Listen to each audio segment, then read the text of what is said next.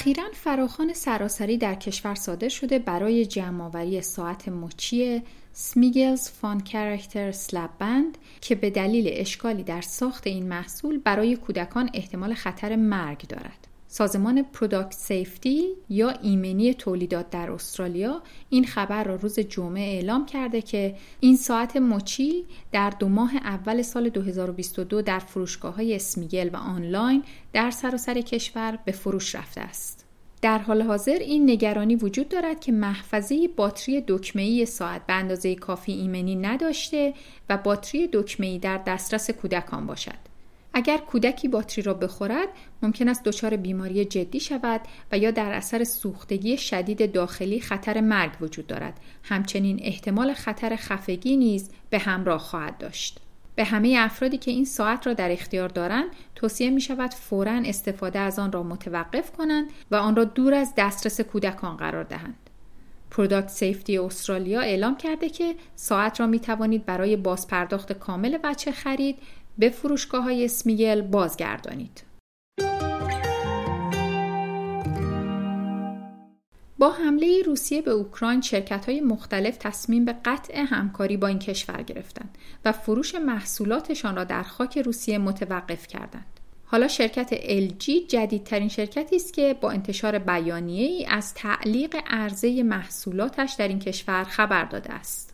LG اگرچه در بیانیه ای از تعلیق عرضه تمام محصولاتش خبر داده اما نگفته که این وقفه چه مدت طول می کشد.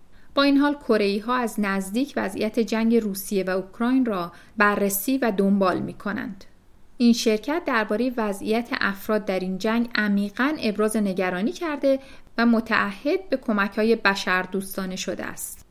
این در حالی است که چند روز پس از شروع حمله به روسیه بود که قولهای فناوری آمریکایی مانند اپل و مایکروسافت و البته هموطن LG سامسونگ تصمیم به تحریم روسیه گرفتند اما در آن زمان LG دست به چنین کاری نزد و حالا با یک وقفه طولانی تصمیم گرفته مانند دیگر کمپانی های مطرح دنیا عرضه محصولاتش را در خاک روسیه متوقف کند.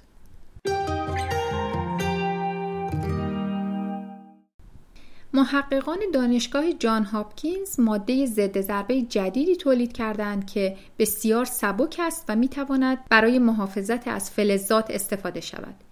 این ماده نسبت به مواد مورد استفاده قبلی سبکتر، قویتر و قابل بازیافت است و می تواند در کلاه و لباس ایمنی و بخشهایی از خودروها استفاده شود. ماده پایه برای تولید این ضد ضربه جدید الاستومر کریستال مایع یا LCE است که شامل شبکه از پلیمر الاستیک در فاز کریستال مایع می شود و خواص الاستیکی و پایداری را هم با هم دارد.